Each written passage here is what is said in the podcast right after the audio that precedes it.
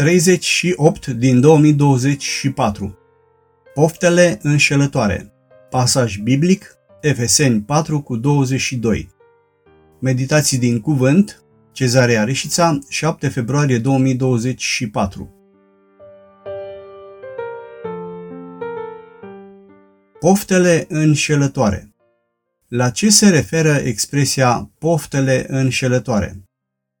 Pe care apostolul Pavel a folosit-o în Efeseni 4 cu 22.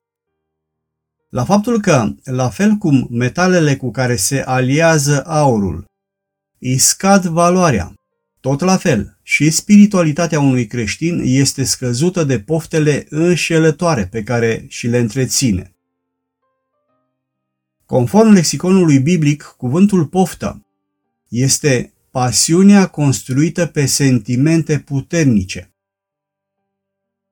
Reamintim că în aceste studii folosim metafora aurului, prin care este simbolizat credinciosul.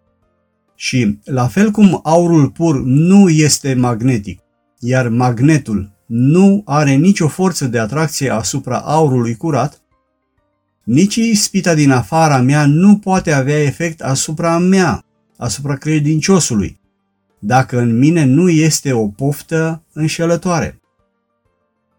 Argintul, cuprul, zincul sunt doar trei dintre metalele cu care este aliat aurul. Aceste metale sunt atrase de magnet.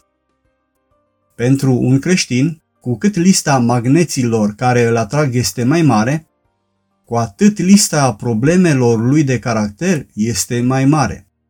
De aceea, ar trebui să văd la ce rezonez, adică ce ispite mă atrag și, dacă vreau să-mi fac curat în suflet, Trebuie să-mi fac o listă cu poftele înșelătoare din mine, pentru a ști ce trebuie să dau afară din trăirile mele interioare.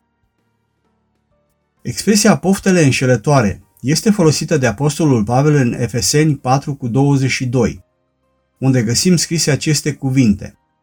Să vă dezbrăcați de omul cel vechi care se strică după poftele înșelătoare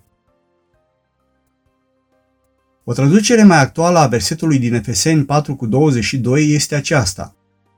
Ai fost învățat să schimbi felul în care trăiești. Persoana care ai fost înainte te va ruina prin dorințe care te înșală.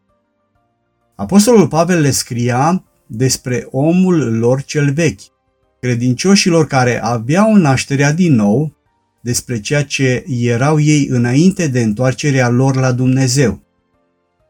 Chiar dacă eu sunt născut din nou, iar în mine Domnul Isus își trăiește viața lui, eu trebuie să fiu foarte atent să nu dau curs poftelor mele, adică pasiunilor care sunt construite pe sentimente puternice. Doamne Isuse, te rog frumos, ajută-mă să fiu foarte atent la trăirile mele interioare. Amin.